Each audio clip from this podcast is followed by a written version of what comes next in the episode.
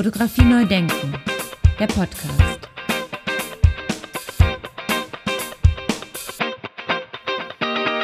Ja, herzlich willkommen zu meinem Podcast Fotografie neu denken. Mein Name ist Andy Scholz. Und ja, weil das immer mal wieder Thema war in Telefonaten und Gesprächen, ja, ich mache diesen Podcast tatsächlich komplett alleine und unabhängig. Von der Idee, von der Auswahl der Interviewpartner bis hin zu Jingle und der Produktion der kompletten Episode. Ich hoffe, das bleibt auch weiterhin so. Ja, meine heutigen Interviewpartner sind Adrian Sonderegger und Joachim Cortis, besser bekannt als Cortis und Sonderegger. Herzlich willkommen, ihr beiden. Viele Grüße nach Zürich. Ja, hallo Andy. Freut uns auch, dass wir dabei sein dürfen. Ähm, ich glaube, für uns ist beide das erste Mal in einem Podcast mit dabei zu sein. Genau. Hallo Andy. Freut mich sehr. Ja, die Freude und die Ehre sozusagen ist ganz auf meiner Seite. Danke, dass ihr die Einladung angenommen habt. Fangen wir mal mit Joachim an. Wie bist du denn zur Fotografie gekommen? Bei mir ist es eigentlich recht spät gewesen. Ähm, ich habe äh, zuerst ein Semester Architektur studiert in Aachen und äh, habe dann eigentlich gemerkt, dass das nicht unbedingt so das Richtige ist für mich und habe dann während während diesem Semester habe ich eigentlich angefangen äh, zu fotografieren, habe mir eine alte Kamera von meinem Vater ausgeliehen und äh, habe mir dann wie so wie so ein kleines Projekt genommen. Es gab so in der Nähe von Aachen gab so einen äh, verlassenen Militärstützpunkt. Ich glaube, der war von der äh, belgischen Armee. Und es ist so so der Klassiker, wenn man da so hingeht, so die verfallenes Kino oder was was es da auch hatte an diesem Stützpunkt, äh, bin ich da ähm, mit der Kamera rumgeschlichen äh, und habe äh, hab da so ja so Schatten und Lichtspiele versucht einzufangen und äh, ja, so bin ich dann eigentlich so ein bisschen äh, in dem Bereich gekommen und mein Bruder hat mir dann auch, der hat vorher schon mehr fotografiert und hat äh, hat mir so die Laborarbeit so beigebracht. Äh, Geräte waren auch wie schon da. Also mein Bruder hatte schon so ein Vergrößerungs Gerät und dann habe ich mir im, äh, im Badezimmer so ein kleines Labor eingerichtet. Ja, und wie ging es dann weiter? Also wie, wann kam dann der endgültige Entschluss, das mache ich jetzt zu meinem Beruf? Ja, also nach, nachdem ich dann wirklich äh, das Semester Architektur wie äh, gesagt habe, das ist es nicht und das habe ich dann aufgehört. Dann habe ich erstmal ein äh, Praktikum gemacht bei einem äh, Fotografen in Aachen der viel so Studioarbeiten gemacht hat und auch viel Bildcomposing. Und ähm, ja, währenddessen habe ich mich dann beworben an verschiedenen Kunsthochschulen, ähm, wo auch zum Teil halt auch wirklich das Praktikum äh, wie gefragt worden ist, dass man das machen musste. Und dann, äh, ja, dann läuft's halt so, dann guckt man, wo man genommen wird auch. Also ich konnte dann wie wie wählen zwischen Zürich, äh, Leipzig war wie dabei und äh, in Holland noch Amsterdam. Und zu der Zeit war bei mir Berge ganz wichtig und äh, da fiel Leipzig und, äh, und Amsterdam raus und dann war es Zürich. Sehr schön. Gehen wir mal zu Adrian. Wie war es bei dir? Ähm, bei mir war es ähnlich wie bei Joachim, auch eher spät, also so in der Pubertät. Mit 15, 16 habe ich an der, äh, am Gymnasium hier in der Schweiz einen Freikurs gemacht und die Welt der Dunkelkammer entdeckt. Äh, ich hatte einen tollen Lehrer, der mir wirklich Türen geöffnet hat in der Fotografie. Es war aber auch sinnbildhaft für irgendwie Kommunikation mit der Außenwelt. Also für mich irgendwie wie so eine stimmige Art, mein Teenager, meine, ähm, meine Revolte gegen die Gesellschaft vielleicht auch ein bisschen zum Ausdruck zu bringen. Und äh, es ging relativ schnell bei mir. Also ich habe diesen Freikurs gemacht und ich glaube, ein halbes Jahr später wusste ich, dass ich in die Fotoklasse in Zürich wollte. Und dafür musste man früher den Vorkurs machen hier in der Schweiz. Ähm, in der gestalterischen Hochschule und das ging dann eigentlich so, wie ich es geplant hatte. Also ich hatte auch Glück, aber cool, ja. Und äh, habe an der Fotoklasse dann Joachim kennengelernt. Wir haben beide ein Jahr verlängert. Damals war es war noch nicht Bachelor, noch nicht Master. Es war das Diplom, das wir gemacht haben. Wir hatten äh, zwei deutsche Professoren, Ulrich Görlich und André Gelbke, ähm, die ja auch ein bisschen bekannt sind. Und eine dritte, die Frau Cecil Wick, die ist aus der Schweiz, ähm, macht eher weniger die Art von Fotografie, wie zum Beispiel André Gelbke macht. Er kommt ja aus dem, aus dem äh, Fotojournalismus, Reportagen, äh, Geschichte erzählen und Cecil Wick war dann eher künstlerisch ähm, angetan. Und äh, wir haben uns dann in gewissen Schulübungen, eigentlich trockenen Übungen, haben wir uns zusammengetan, um die, äh, die Arbeit zusammen zu machen und haben dann wie gemerkt, hey, es läuft super und wir haben dieselben Interessen und dann sind wir darauf gekommen, dass wir das Diplom zusammen machen und haben dann tatsächlich Diplom zusammen gemacht, sowie die Theoriearbeit fürs Diplom auch zusammengeschrieben über äh, Künstlerpaare. Also wir haben dann das okay. gleich versucht äh, zu katalysieren sozusagen. da habt ihr quasi schon vorweggenommen, dass ihr weiterhin auch zusammenarbeiten werdet. Ähm, worin bestand dann der praktische Teil eurer Diplomarbeit?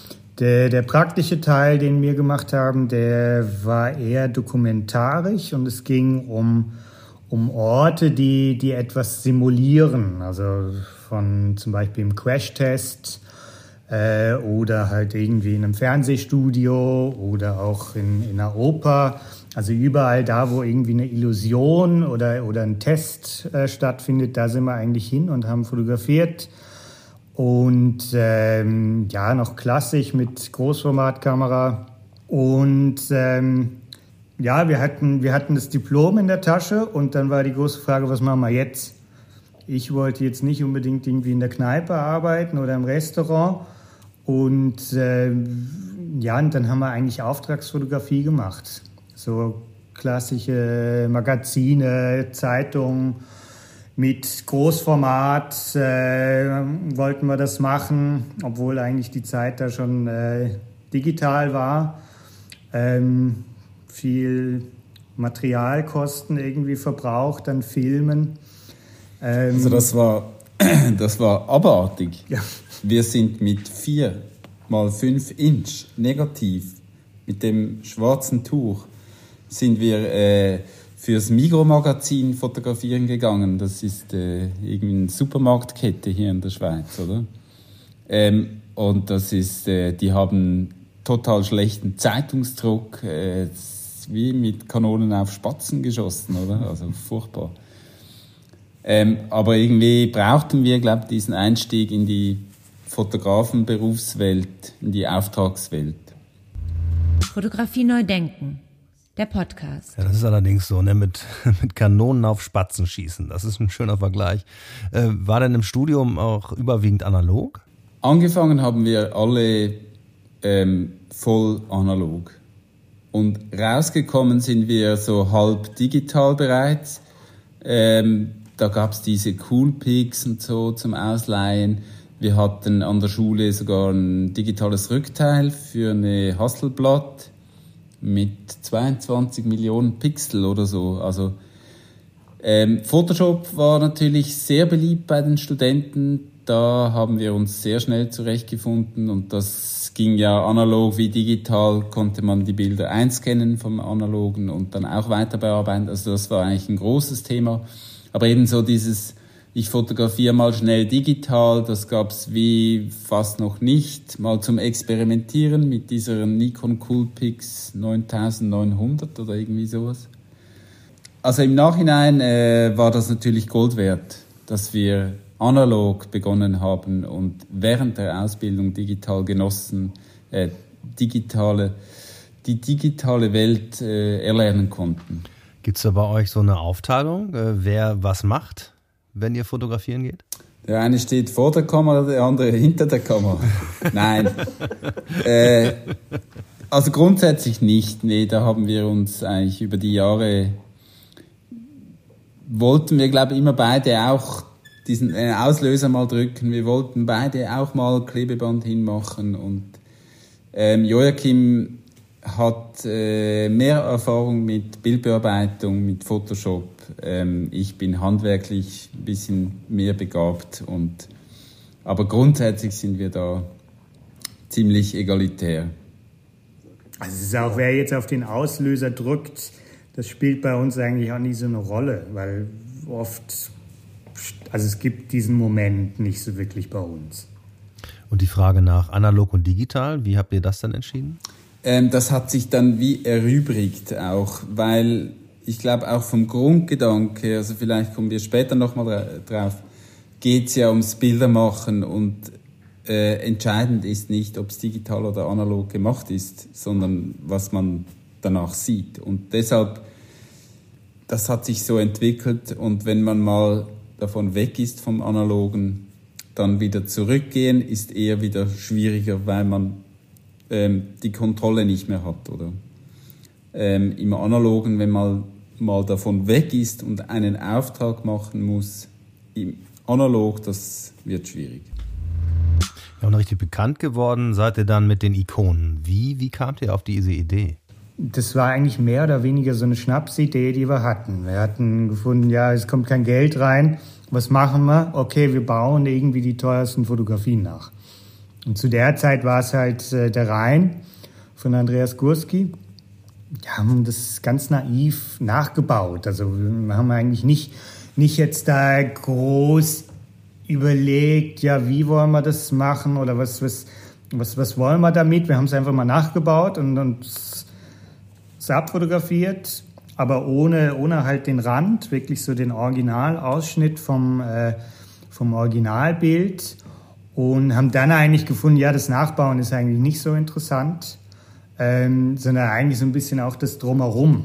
Das macht das Bild eigentlich interessanter, wo man eigentlich sieht, okay, wie, wie, wie ist das Bild gemacht, welche Materialien haben wir genutzt, welche Werkzeuge. Und dann gibt's ja irgendwie im Internet, hast du so Listen von den teuersten Fotografien. An zweiter Stelle war irgendwie Cindy Sherman. Und dann fing eigentlich das Problem schon an weil äh, mit unserem Anspruch, das eigentlich möglichst möglich äh, realitätstreu nachzubauen, äh, war irgendwie Cindy Sherman irgendwie so ein Close-up äh, vom, vom Gesicht, war, war das wie nicht möglich. Und dann, äh, ja, dann haben wir gefunden, okay, vielleicht nicht die teuersten Fotografien, sondern die bekanntesten. Was wiederum uns auch hilft, weil man ja irgendwie wie auch so dieses Originalbild äh, im Kopf hat und sieht dann unseres. Äh, und ähm, war, was das zweite Bild war 9-11 oder Niepce? Niepce, das erste, die erste Fotografie überhaupt. Da kam dann schnell auch das Thema auf, wenn das Medium sich sozusagen in der Fotografie manifestiert hat, also wenn man sieht, äh, Schwarz-Weiß-Fotografie ist das einfachste, aber bei von Niepce, ich meine, wenn man vor dieser Fotografie steht, dann sieht man gar nichts, oder? Die Reproduktion kennt man, die erscheint in allen Fotogeschichtsbüchern. Und wir haben probiert dann dieses Bild nachzubauen aus Papier und haben dann aber schnell gemerkt, ja, es ist eigentlich viel zu gut, viel zu scharf und so. Und dann haben wir angefangen, dort eigentlich sichtbar ähm, mit einer Glasscheibe vor das Modell ähm, Farbpunkte, äh, also sozusagen Unschärfe ins Bild zu bringen und Korn ins Bild zu bringen, äh, Verwitterungen ins Bild zu bringen, um diesen Originalcharakter, die authentische Nachbildung so ein bisschen besser wirken zu lassen. Das Wichtigste war, dass es sichtbar war, was wir gemacht haben. Also es ging immer darum, eigentlich offen zu legen, ah, wir haben das gemacht, aber schau, wir legen unsere, unser Zauberstab liegt daneben. Also wir zeigen eigentlich immer, unsere Tricks werden immer offengelegt. Ähm, und das war uns wichtig und das ist bis heute eigentlich äh, so geblieben. Bereits nach drei Bildern hatten wir eine kleine Ausstellung bei einer Fotoagentur in Zürich. Ähm, das war nichts Großes, wirklich ganz eine kleine Ausstellungsfläche im Büro eigentlich dieser Fotoagentur. Ähm, nichtsdestotrotz sieht man plötzlich, wenn man eine Ausstellung hat äh, und die Bilder groß macht, sieht man die Bilder plötzlich wieder anders. Und danach haben wir gewusst, weitermachen, weitermachen, weitermachen. Ähm, dann kam eigentlich bald mal ähm, dieser EWZ VFG ähm, Selection Award hier in der Schweiz, den es heute nicht mehr gibt. Und wir haben dann in der Kategorie Fine Arts die Ikonenserie eingegeben und haben dort gewonnen. Das war 2015. Was war der nächste Schritt? Florian Ebner, der saß ja auch noch in der Jury. Ja. Äh, in einer anderen Kategorie, aber hat unsere Arbeit gesehen und war gerade dabei, eine Ausstellung im Volkwang Museum äh, zu machen. Und dann sind wir halt mit zwei Bildern auch in der Ausstellung gelandet. Ja, und dann war halt schon so der Zeitpunkt, wo wir gemerkt haben, ja, das ist was Gutes, was wir da haben, da müssen wir jetzt weitermachen.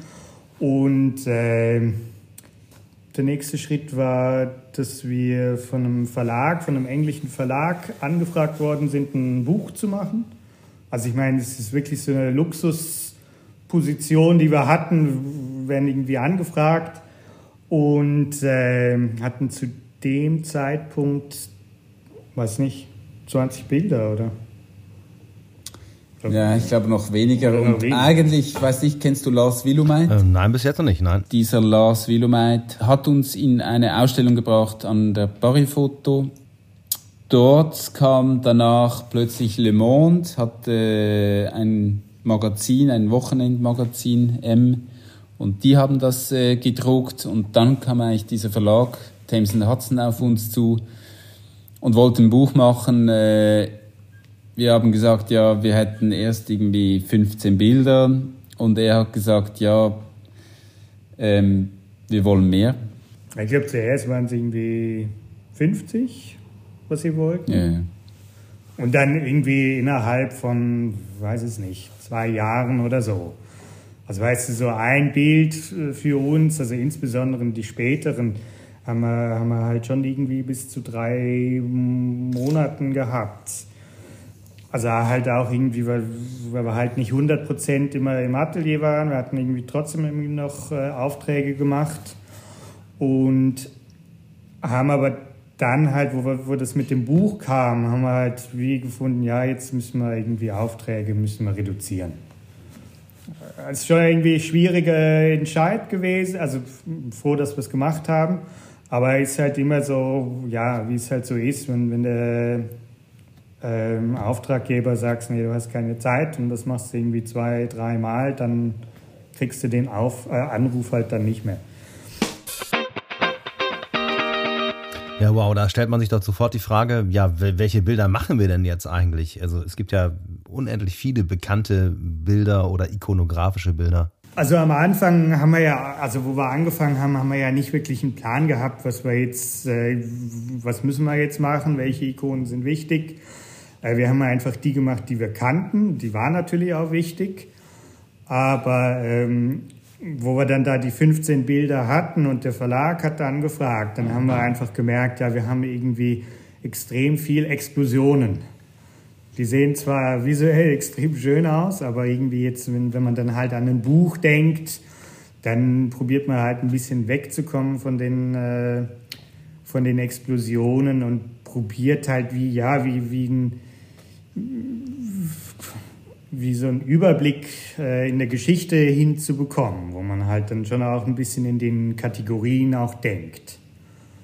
Und äh, dass man nicht zu viel, also ich meine, das Ding ist ja natürlich auch, die Ikonen sind halt irgendwie aus einer Zeit, wo viel Krieg und, äh, und Elend war, aber ähm, ja, hat man halt schon ein bisschen geguckt, ja, was, was könnte man noch, noch anderes noch reinbringen. Da fällt mir gerade die Frage ein dazu, ähm, wie ist das eigentlich mit der Materialität? Also wie entscheidet ihr denn, was sind denn die richtigen Materialien, äh, die ihr da jetzt ausprobiert oder die ihr benutzt, um so ein Bild herzustellen? Nach einer Weile hat man wahrscheinlich auch ein bisschen Erfahrung, wo man weiß, okay, für das braucht man jetzt einfach das Material. Ich meine, bei Wolken haben wir eigentlich immer mit Watte gearbeitet mit Watte und mit äh, transparentem Papier, um halt wie noch so eine Tiefe reinzubringen. Ähm, Wasser ist zum Beispiel ein Beispiel, da kann man ganz verschiedene Materialien nehmen. Da probiert man halt auch ein bisschen am Anfang aus. Also bevor wir halt wirklich mit einem Bild dann wirklich starten, sind wir uns eigentlich ziemlich sicher, ob wir das machen können. Also es gibt ja eigentlich es gibt nur ein Bild, wo wir, was, was, was quasi in der Tonne gelandet ist, was, was uns nicht gefiel. Aber es war weniger die Umsetzung, äh, es war ein bisschen das Originalbild, was uns schlussendlich nicht so gefiel. Aber sonst ist eigentlich, bevor wir anfangen, wissen wir eigentlich, ja, das ist, ist machbar. Am Anfang haben wir aber halt dann auf die Bilder dann erstmal verzichtet, äh, die uns zu schwer erschienen. Also zum Beispiel das Napalm Girl, äh, was wir erst sehr viel später gemacht haben. Ähm, das haben wir am Anfang haben wir uns nicht dran getraut, weil aus verschiedenen Gründen, weil es schwierig ist, weil es viele viele Personen drauf hat und mit und ja, gerade irgendwie die Gefahr, dass wenn man dann sowas macht und es sieht dann nicht gut aus, dann kriegt es dann vielleicht eher einen lächerlichen Charakter.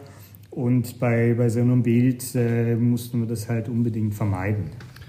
Gab es dann auch mal so die, die Frage danach, ja, was soll denn da, da eigentlich der Quatsch? Also warum, warum zeigt ihr denn äh, diesen ganzen, das Ganze drumherum?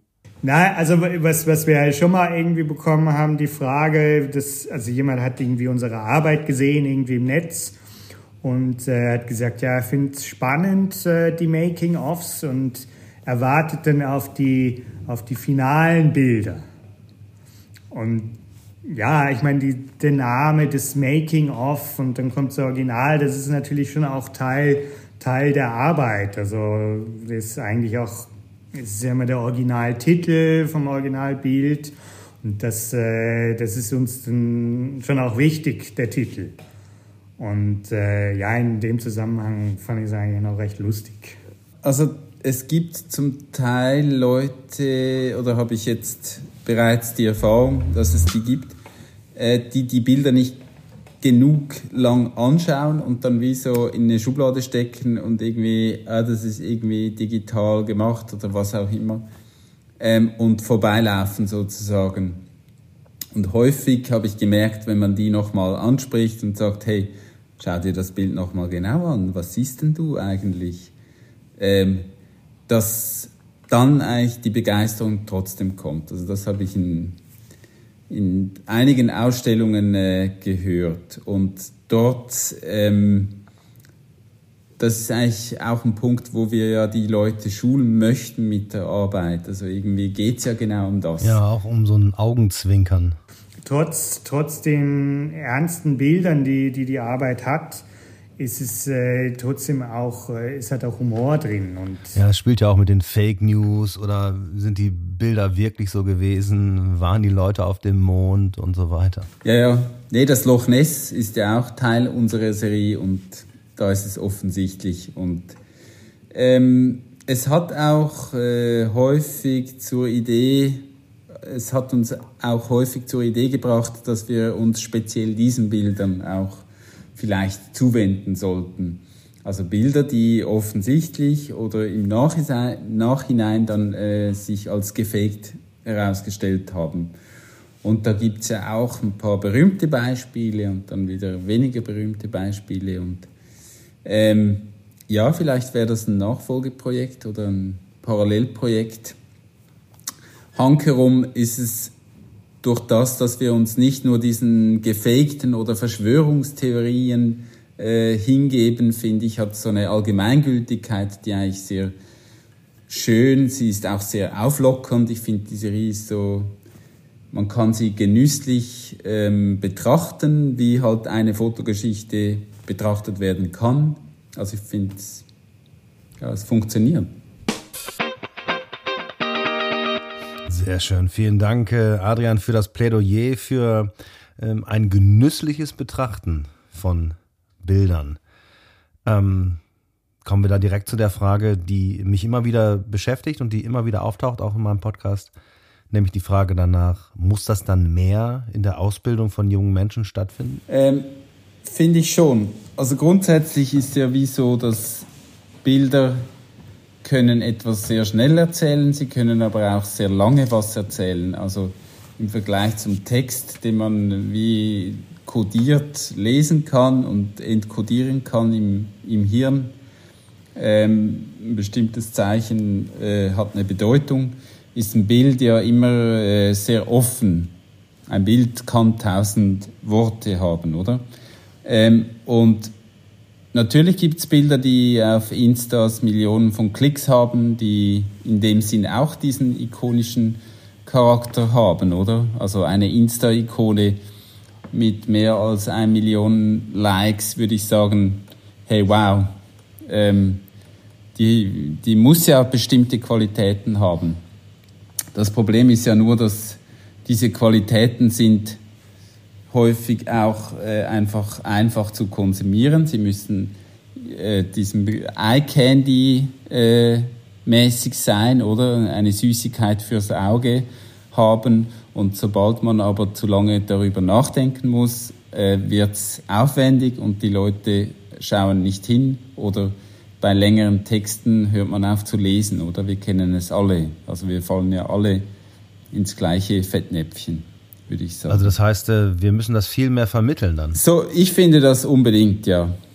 Ich finde, äh, also klar braucht es kein Fach, das äh, Bildanalyse heißt und äh, kein Schwerpunktfach äh, Bilder anschauen, aber ich finde, es gehört äh, zur Grundausbildung wie das Lesen, Erlernen gehört das Bilder anschauen, Bilder deuten gehört auch dazu. Also ich finde das eigentlich sehr zwingend notwendig, dass man sich bewusst auch längere Zeit mit einem Bild oder mit mehreren Bildern auseinandersetzt und die versucht zu lesen. Weil Bilder sind ein Kommunikationsmedium geworden und äh, ähm, man muss damit umgehen können. Ja, die Frage ist dann natürlich immer, und die haben wir uns schon ganz oft hier im Podcast gestellt, wo, wo soll das stattfinden? Wie und wo soll das stattfinden? Ja, also ich glaube, wenn man mehrheitlich Leute erreichen will, dann muss man halt wie, dann muss man das in der Schule machen. Weil, wie du, wie du gesagt hast, die, die äh, Familien, die jetzt irgendwie Ausstellungen anschauen, gehen, ich glaube, da passiert wahrscheinlich auch innerhalb der Familie schon, äh, sind so Themen wahrscheinlich auch schon mal gefallen. Ähm, und also in der Schweiz hat es ja äh, Informatik und Medien. MI, Medien und Informatik, ist einfach der Grundschule, also für die ähm, Zehnjährigen ab, der, ab zehn Jahre. Äh, dort werden solche Sachen angetönt, ja klar. Äh, die Frage ist ja mehr, wie tief geht man? Also ich glaube, äh, in der Grundschule ähm, streift man ja vieles so. Ähm, der Botaniker würde sagen, äh, in der Grundschule werden auch die Pflanzen zu wenig äh, betrachtet, oder? Also die Frage ist ja, wie gewichtet man das Ganze? Und dort ähm, habe ich das Gefühl, gibt es ja auch wieder Unterschiede von Lehrer zu Lehrer, aber grundsätzlich finde ich es wichtig, dass es ähm, gerade durch diese Veränderung, die äh, in den letzten Jahren passiert ist, also Bilder kommen als Kommunika Kommunikationsmittel in die sozialen Medien, ähm, gerade deshalb finde ich, braucht es früh ähm, im Kindesalter eigentlich eine Grundausbildung, wie man damit umgeht oder wie man Bilder lesen kann. Ja, da, da kommt mir jetzt so der Gedanke, das ist natürlich eine grundsätzliche Frage und da müssen wir natürlich vielleicht die Diskussion noch mal ein bisschen anfachen. Was und wie äh, muten wir denn den Kindern zu oder beziehungsweise was geben wir denen mit auf den Weg? Also was ist jetzt das Relevante, was die Kinder und die Heranwachsenden wissen und erlernen sollten? Es ist ja auch Opium fürs Volk. Also man muss ja auch äh, unterscheiden, was man den Leuten aufzwingen möchte, oder? Möchte man, dass alle noch Goethe lesen oder mit gotischer Schrift, äh, Handschrift schreiben können? Nein, nicht zwingend, aber wo fängt an, wann hört's auf? Gedichte, wer liest heute noch Gedichte? Also ich habe letztens ein Gedichtsbuch vorgeschmissen und gedacht, what? Also ich meine, ich hatte noch nie so wirklich äh, eine, ein Gespür für Gedichte und ich war froh, war, ist die Zeit eigentlich für mich oder für mehr eine bildhafte Zeit heute, als weniger früher war es das Sprechen oder war das Schreiben wahrscheinlich wichtiger. Heute wird vielleicht mehr mit Bildern kommuniziert und für mich war das dann eine Erleichterung, diesen Gedichtsband wegzuwerfen. Eben, das finde ich schon noch eine interessante Frage. Ich habe einen Kollegen, der ist Sexualpädagoge, der möchte natürlich, dass die Kinder viel besser aufgeklärt werden. Ähm, was möchte man den Kindern aufzwingen? Ja. Also das spricht ja auch ein bisschen dafür, dass man nicht unbedingt findet, man zwingt der Gesellschaft auf, sich neu ähm, neu was zu lernen über Bilder, sondern ich würde da wirklich, glaube an der Grundschule anfangen, eigentlich, dass man diese Kompetenz den Kindern mitgeben kann.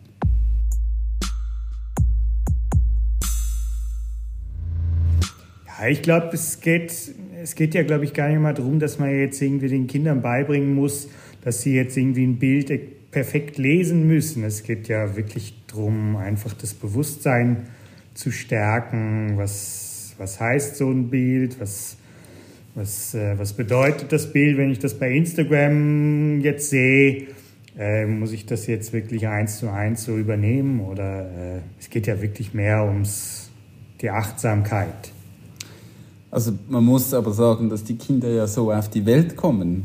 Also ein dreijähriges Kind, das noch nicht lesen kann, schaut die Bilderbücher einfach viel genauer an als wir. Wir schauen erstens viel lieber auf den Text, der ist einfach äh, entschlüsselbar. Und zweitens ähm, eben sind wir uns gewohnt, eigentlich mit den Augen eh zu filtern, zu kategor kategorisieren und ähm, nicht mehr genau visuell achtsam zu sein. Und das stumpft natürlich einfach ab. Je mehr Bilder man pro Tag sieht, umso mehr stumpft es einem ab, oder? Und ähm, grundsätzlich, habe ich letztens wieder in, den, in der Zeitung gelesen, was mich schon ein bisschen nervt, ist eben Instagram und TikTok. Was möchten die eigentlich? Die möchten ja nicht ähm, ein spannendes Programm bieten, sondern das A und O bei TikTok ist, den User so lange äh, dran zu binden wie möglich. Und ich meine, das ist perfid, oder? Also Findet die da statt auf diesen Plattformen? Äh, Facebook, Instagram und Co.? Ja, also man kann sich ja auch nicht. Also man könnte schon sich da völlig entziehen von, aber äh, es hat auch, ich meine, es hat auch da Vorteile. Also es ist ja nicht, ich finde halt irgendwie, es ist ja nicht immer alles schlecht. Und äh, es ist ja irgendwie eine Art auch den Leuten irgendwie zu zeigen, was, was man macht und äh, wo man dran ist, dass man immer noch irgendwie was macht. Ähm, Gerade jetzt auch in der Zeit, äh, wenn, wenn halt dann wenig läuft, äh, ist für uns auch ein wichtiges Mittel, äh, ja, Leuten zu zeigen, dass man immer noch dran ist. Und, äh, aber jetzt zum Beispiel privat nutzen wir das jetzt nicht. Also also höchstens irgendwie zum Konsumieren und irgendwie Sachen angucken vielleicht, aber, äh, aber sonst, also, oder du, An? Nee, privat brauchen wir es nicht. Und ähm, also wir sind ja bei Facebook und bei Insta dabei. Facebook ähm, haben wir, glaube uns seit einem Jahr nicht mehr eingeloggt.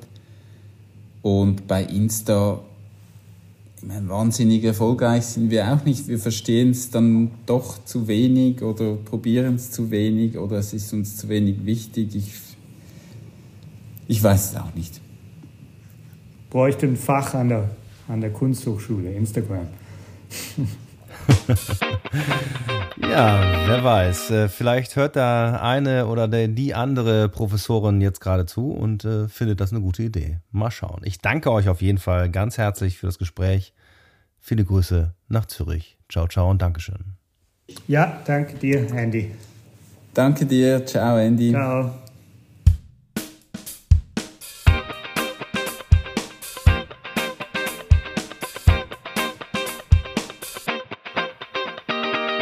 Ja, und zack ist diese Episode auch schon wieder vorbei. Wer mehr erfahren will über die Arbeit von dem Künstlerduo Cortis und Sonderegger, der kann sich informieren unter www.ohnetitel.ch. Tatsächlich, ich wiederhole es nochmal, ohne Titel in einem Wort.ch. Ja, da bleibt mir nur noch zu sagen, herzlichen Dank fürs Zuhören, gesund bleiben da draußen und bis zum nächsten Mal, wenn es wieder heißt Fotografie neu denken, der Podcast.